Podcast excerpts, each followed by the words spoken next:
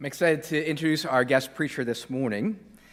Uh, Laura prayed just a few moments ago about the ministry colleagues from whom I received support. And Charlie Drew is one of those. Over the years, I received a lot of encouragement, wisdom, and friendship from Charlie. For many years, Charlie was a senior pastor of Emmanuel Presbyterian Church on the Upper West Side. Uh, he is retired, but it's hard to let a good man like Charlie go. So he's serving as interim pastor at Redeemer East Side. Uh, he has uh, done so and is returning this fall to do that. Fun fact about Charlie he is an avid sailor.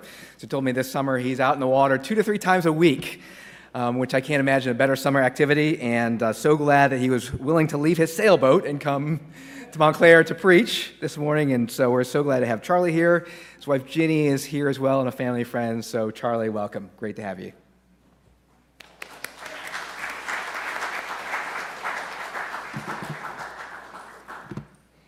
Yeah, I, actually, I'm in 15 minutes. I have to leave to go to the boat, so it's going to be a short sermon. Um, you know, I haven't been here since before COVID, and I haven't seen your building, and I got a tour of it today. It is awesome. I mean, it's so wonderful that the Lord has provided you with this incredible space. Uh, the, all the screaming little people are back there, uh, and I, I, was, I was hearing them through the door. I don't hear them anymore, thankfully. Uh, uh, but it's just wonderful to see all the kids and the accommodation that you have made for the people, uh, for, for one another, and for your children, and for your youth, your young people as well. It's just wonderful. I'm going to read to you from uh, Matthew 22 and then Ephesians 5, a very interesting passage where Jesus talks about marriage going out the window when heaven comes. It's a weird one. It's weird, but I'll show you, hopefully, at least something of what it means. Would you rise as I read the text?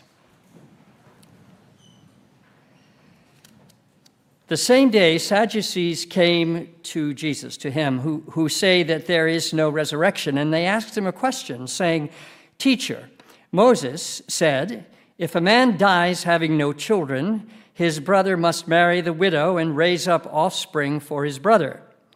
Now, there were seven brothers among us. The first married and died, and having no offspring, left his wife to his brother so too the second and third, down to the seventh. After them all, the woman died. In the resurrection, therefore, of the seven, whose wife will she be? For they all had her. But Jesus answered them, You are wrong, because you know neither the scriptures nor the power of God. For in the resurrection, they neither marry nor are given in marriage, but are like angels in heaven.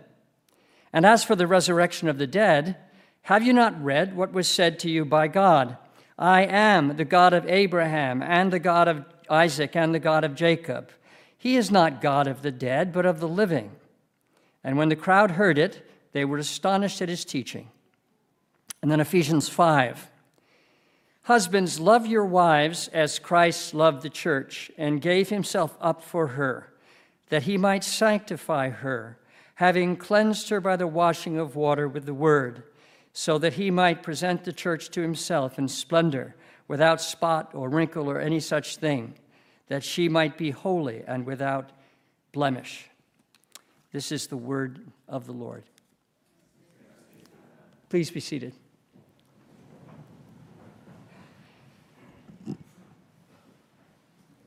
For some of you, the resurrection may be crazy.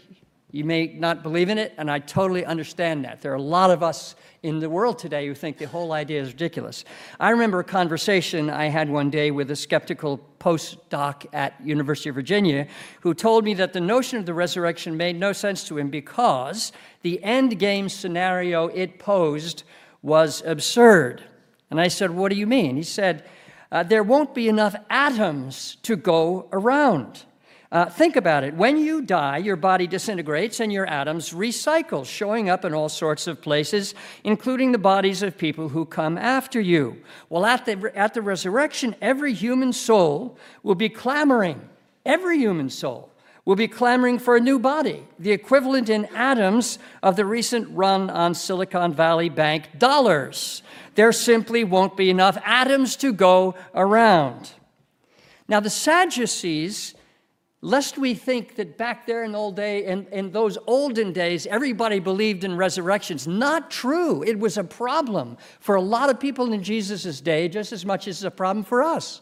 Um, the sadducees confront jesus with a similar problem using a different framework. They use uh, they go to the same problem. They use a mosaic inheritance law in which the brother of a dead man marries his widow so that she can have children by his agency on behalf of the deceased. They likewise argue for the absurdity of the resurrection. In their case, at the resurrection, there won't be enough wives to go around. Maybe not enough atoms, but in their case, not enough wives. Now, Jesus challenges both arguments with a simple assertion in verse 29 You don't know the power of God. Now, that challenge makes a great deal of sense to me if you think about it. If God is real, and that's the question, that's the question behind the question. If God is real, real, objectively there, and not just uh, a projection of our needs and hopes, then it is reasonable to assume that he is not trapped in or trapped by the world that he happens to have made. If he chooses to stage an intervention from outside the social and physical cosmos that we know, then the scarcity of atoms and wives will not be a problem for him. He's big enough to handle it. The new creation, as Christopher Watkin puts it, is, quote, an intensification, an escalation, and an amplification of the old. Not, I would add, just a rearrangement of pre existing materials.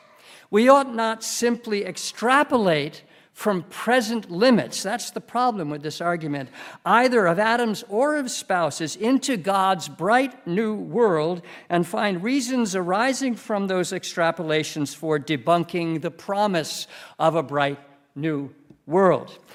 The point is simply this either God is real or he is not. It's that simple. And if he is real, resurrections with all the other things that float around them aren't really a problem for him. Now, what does all that I just said, the, what does the coming resurrection, I just put a little plug in for, mean for our present relationships? What does the future have to do with the present? The New Testament does that a lot, you know, by the way. It takes the future and it reads the future back into the present and says, this is what life can be like and should be like in the light of what's coming. So, what does the, prom- the coming resurrection mean for our present relationships? Well, it shifts our thinking about marriage with implications for all of our relationships. Jesus says in Matthew 22, verse 30, For in the res- resurrection they neither marry nor are given in marriage, but they are like angels in heaven. Now, what is Jesus saying? What is he saying in that statement?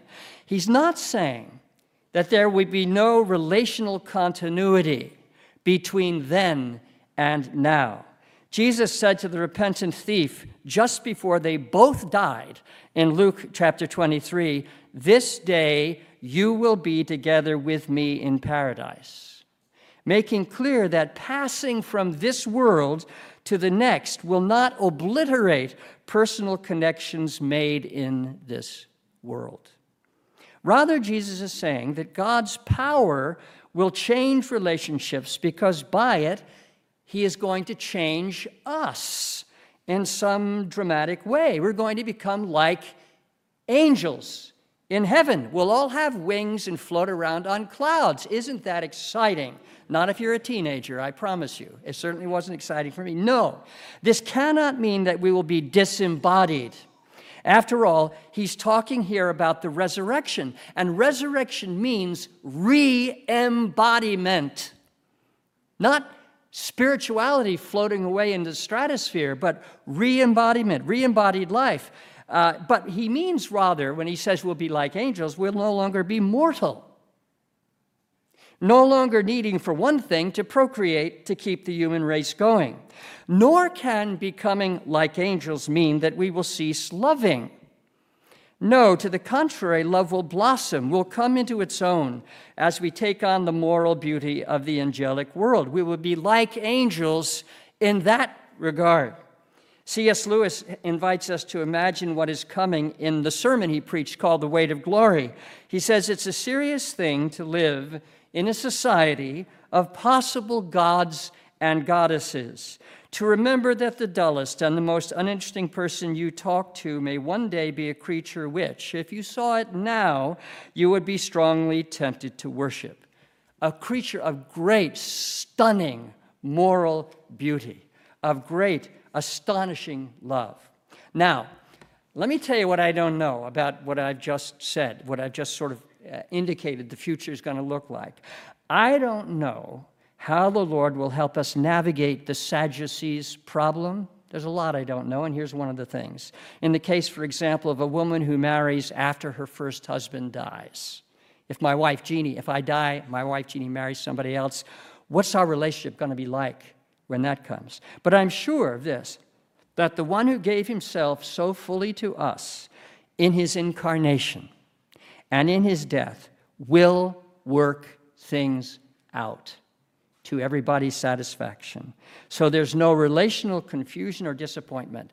After all, 1 Corinthians 2 9 says, Eye has not seen, ear has not heard, nor have our minds been able to conceive what God has in store for those who love Him. And what He has in store is really, really, really, really good, satisfying beyond our wildest dreams. Now, let me try to get practical. Um, what more specifically does the absence of marriage as we know it in God's new order mean for our present relationships, for the relationships you have with each other, uh, uh, that you would have with me, you have with Dan, you have with one another, and you have in your families, and so on. And I'm going to just say one thing. I'm going to spin it out a little bit, but I'm just going to say one thing. It means that we don't let marriage get in the way of love. In other words, we don't make an idol, other words, we don't make an idol out of marriage. To paraphrase John Bettler, a counselor, marriage is a good good, but it is a bad God. It will not last because it is not in its present form what we were made for. Love is what we were made for, not marriage. Now, let me say a word about this first to the singles in the group, and then a word about this to the married people in the group, and I think that will cover everybody. Uh, you tell me if I'm missing anybody. First of all, a word to the singles. Now, some of you are single and are happy to be so, and some of you are single and are not happy to be so. To the first group, all well and good, as long as your singleness is not a form of escape from community. It's not a carte blanche for withdrawing into yourself. No, community has to happen if you're single or you're married. To the second group, I'm going to say a bit more. For those of you who are single and wish you were not, um, your desire to find a life partner or to find a new life partner if you are divorced or widowed is legitimate.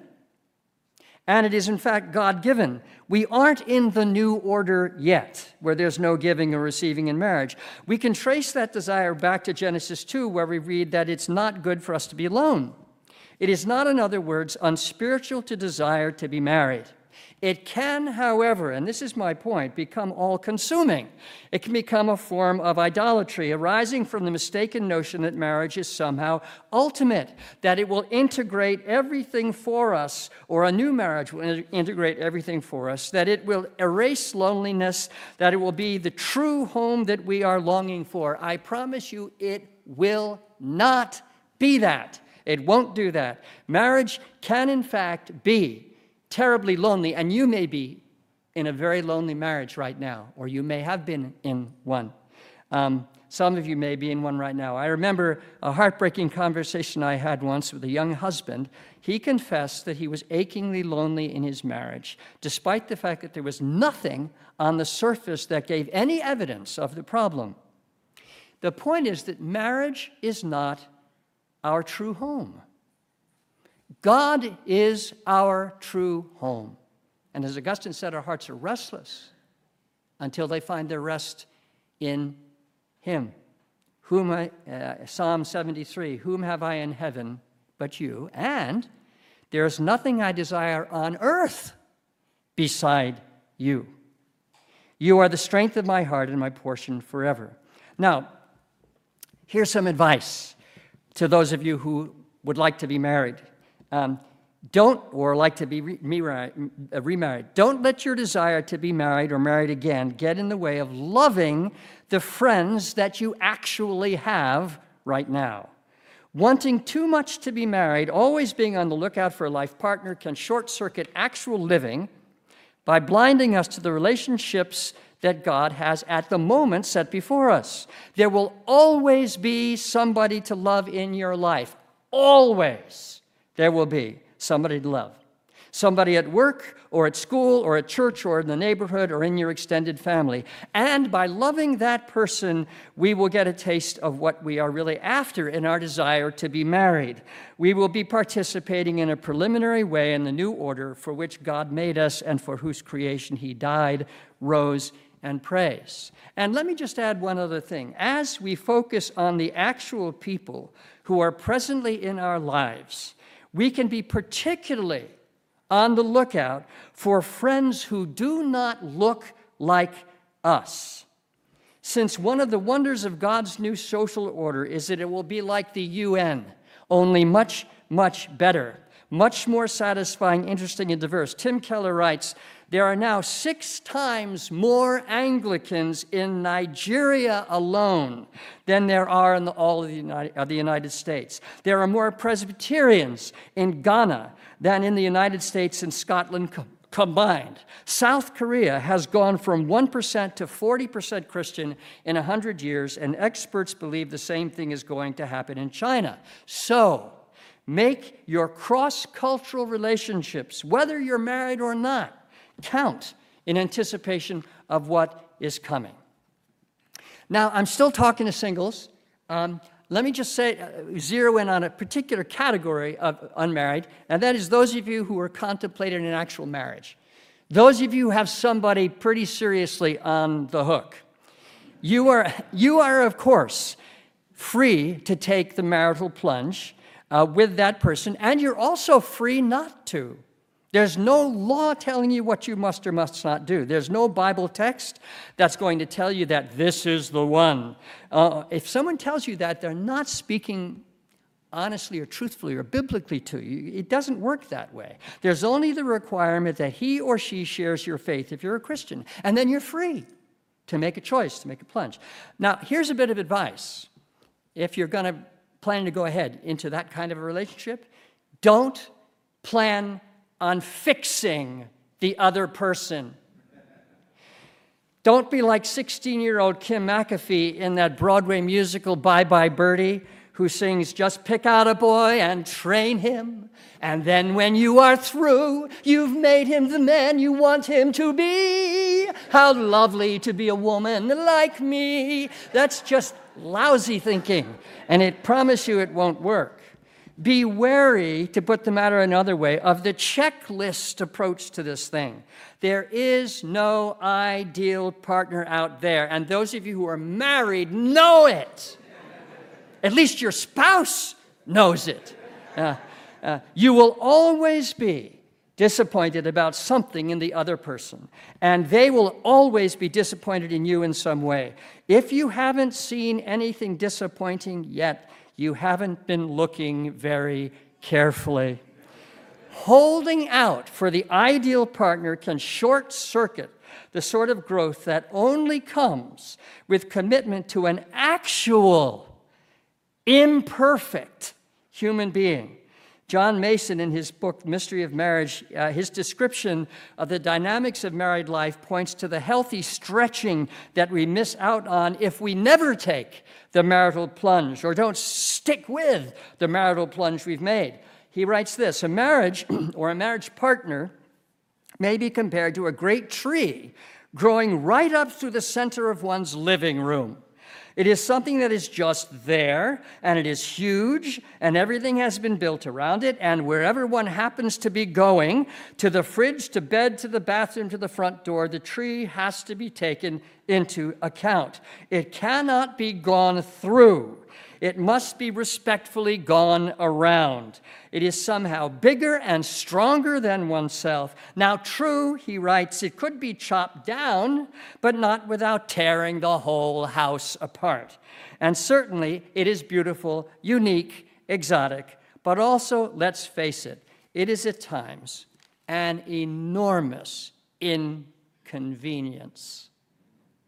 To be married is to enter into a relationship that is full of inconveniences. It's full of a lot of lovely things as well, but it's inconvenient to have this other being there all the time in your life, in your face. But it's this very inconvenience of the tree this very inconvenience of the 24 7 presence of the other that breaks us out of our deeply embedded, unhealthy, and ultimately destructive self absorption. And that is a very, very good thing. That's a good thing. It's the right sort of preparation for the social reality that is coming in God's new order. Okay, married people. I'm finally getting to you, though you can probably have picked up a few ideas from what I've said to the single people. Um, here's my word to those of you who are married uh, don't let your vision of marriage get in the way of loving the actual person that you happen to be married to. Romantic literature and films, and very often marriage seminars, I've been to some of them, can threaten our real marriages by encouraging us to ignore or diminish or even run away from the sometimes crass, sometimes boring, sometimes needy, sometimes obnoxious, sometimes cruel, sometimes thoughtless, sometimes irrelevant person to whom we are actually married. The one, it turns out, that God has actually given to us in marriage. We don't marry abstractions nor are we married to being married. We are married to that person. You know, look across the pew. No, don't. It'll be embarrassing. But you're married that if that person is with you. You're married to that person, not some other, not some fantasy. And to the adventure in discovery, coping, patience, and enjoyment that that person represents, for better or for worse for richer or for poorer, in sickness and in health, until death parts us. Not, as I once heard, for as long as our love shall last. Don't ever say that vow. That is a pathetic, mealy mouthed vow. There's no muscle in it. You need a more substantive vow. You need the traditional vow. We need those because that vow is realistic about the life that we enter into. We don't marry abstractions, but real people. Now, please, I got to say something very important at this point. I don't mean to minimize in any way how heartbreaking and even abusive your marriage might actually be right now. How abusive and heartbreaking it can be. Nor am I suggesting that, the, suggesting that there are no legitimate grounds for ending a marriage. There are legitimate biblical grounds for ending a marriage. If your marriage is in trouble, don't put on a nice Christian face and pretend that it isn't. Talk to Dan. Get help. Work on it. Don't pretend. Don't just put up with it. But, having said that, I am eager to encourage all the married people among us to fight for our marriages, for our real marriages, by letting go of our fantasy spouses and receiving from God's hands with thanks, the real spouse that He's actually given to us. Now, think of the deep value of this approach to being married. When you love your actual partner, you get to be like God. You get to be godlike. God has never once, never once loved people in general. That's not how his love works. When we say God so loved the world, we don't mean that he loves some aggregate that we call humankind. We mean rather that he loved all sorts of people from all over the place in the fullness of their particularities and struggles and sins and strengths and so on, and still does. When Jesus stood at the tomb of Lazarus, He didn't simply cry, Come forth. He called his friend by name. He said, Lazarus, come forth. When he appeared to Mary on resurrection day, he called her by her name, Mary. One of the most beautiful statements that he ever made. Uh, and when he greets us at the final reckoning, we are told that he will give to those of us who have hung in there with him a white stone with a new name written on it. Name means identity. A new name, particular identity. A new name written on it that no one knows except the one who receives it, and of course, the one who gives it.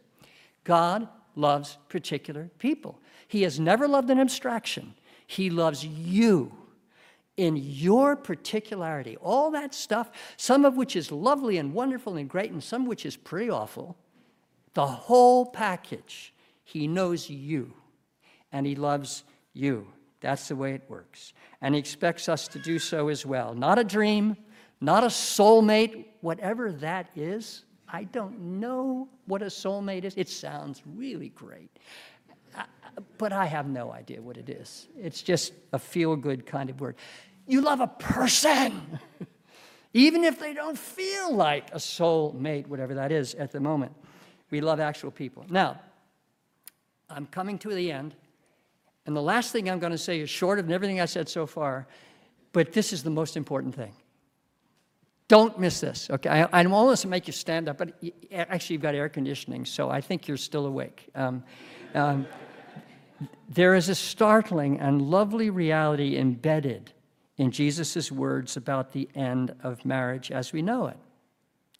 And here it is. Here's what it is We will not marry each other in God's new order because we will be married together to Him. That's what that Hosea passage that was read talks about. And certainly it's what Paul talks about in Ephesians 5, which is the second passage I read. Husbands, Love your wives as Christ loved the church and gave himself up for her, so that he might sanctify her, make her holy, make her beautiful, having cleansed her by the washing of water with the word, so that he might present the church to himself in marriage, in splendor, without spot or wrinkle or any such thing, so that she might be holy and without blemish. What's Paul saying? God has come to us to make us his bride. He desires us in that sense. And so committed is he to that outcome that he did all that was necessary through the enormous inconvenience, and that's not nearly a strong enough word, the enormous inconvenience of joining us here as one of us for 30 odd years, living fully out a human life, and then enduring his terrible suffering at the end, all for the purpose of making you and me worth marrying. all for the purpose of making us, uh, of cleansing us of all that is not yet what it should be, and to make us stunningly beautiful morally, splendid, without blemish. That's the language. And the result is a marriage between him and us, a marriage which is both like and unlike the really good marriages that we know here. There's intimacy and safety. You know, a lot of times you don't get both. You get safety but no intimacy, or you get intimacy but no safety. You can be utterly, you can risk yourself in the marriage to God because you're safe. He knows everything anyway. you don't have to hide anything. Intimacy and safety. Also, laughter and joy. Don't, do you think there's any laughter? There's no laughter in your relationship to God. None. Because God is very serious. God has no sense of humor. The guy who made the duck billed platypus has no sense of humor. God laughs. Have you ever thought about that? He loves a good joke. Dan read that. C.S. Lewis said that. And it's true. He didn't love dirty jokes, but he loves really good jokes. Uh, he, friendship exhilaration. Only in a, God, God intends for us to have in our relationship with Him all of the best things we have in good human relationships, in a good human marriage, only much better, far more wonderful and satisfying. Um, there is something astonishing in this marriage story. It is a marriage story. Every, every marriage story that we know, our own and the ones we see in the movies, actually are there as placards from God to point away from themselves to another one, to a better one, to the fuller one, the one that He has for us. And there's something very astonishingly amazing when you think about that marriage story, the ultimate marriage story, and it's this God doesn't just love us like a father, God desires us like a lover. Not a libidinous, out of control, erotic teenager, no. But don't short sell the language of the Bible when it talks about God loving us for marriage. It's that kind of love. When I first met Jeannie, the girl who became the woman I later married, I liked her. I liked her right away. I wanted to know her better, and I wanted her to know me better. Our first lengthy conversation went on for three hours as we shared each other's stories and thoughts and interests. When God speaks of marrying us, not just sort of on a one off way in Paul in Ephesians 5, but in John and in Hosea and in Isaiah and other biblical writers, he invites us to see an analogy here. Not a perfect analogy, but a very real analogy. Um, and my mutual interest in each other is a little bit like the mutual interest that God intends for our relationship with Him. Now, of course, our relationship with God is more than that. After all, He's God. but it is not less than that. And that's what I want you to see. And it isn't just future. And here's the amazing, one of the many amazing things about what I've been trying to communicate. Because Jesus, the bridegroom, who is coming again to fetch us, is alive and with us now. And He's in us now. He's joining in the laughter. He's making us safe, even as He's intimate with us. It isn't just future, um, He's with us. God's bright new arrangement has begun. The resurrection has already begun in principle. But, and here's the very last thing I'm going to say you and I have an obligation to welcome this relationship. God is not going to force it. Now, what kind of Presbyterian am I to say that? I'm a faithful Presbyterian. God, sovereignty does not obliterate human agency. God weeps over Jerusalem because of Jerusalem's choice to push him away. God weeps over you because of your choice to push him away. If you do, don't do it. Welcome the one who welcomes you. We love because he first loved us. We don't not love because he first loved us. We love him back. So do that. And I'm done, but I'm going to pray for us. And I wish you'd join me in prayer. I'm going to pray along the lines of this welcoming business, receiving him. Let's pray. Lord, how amazing, how amazing it is that you actually desire us we can't believe this and we wonder at it, but it's what you tell us. Forgive us, Lord, for pushing you away by not receiving well enough the actual people you have put into our lives who represent you to us. Forgive us as well for pushing you away by making the people you have given us more important than you are. And console us in our loss of all of those by whom you have loved us well and are now no longer with us. You are our true, lasting, and satisfying home, our bridegroom. We welcome you now and always. Amen.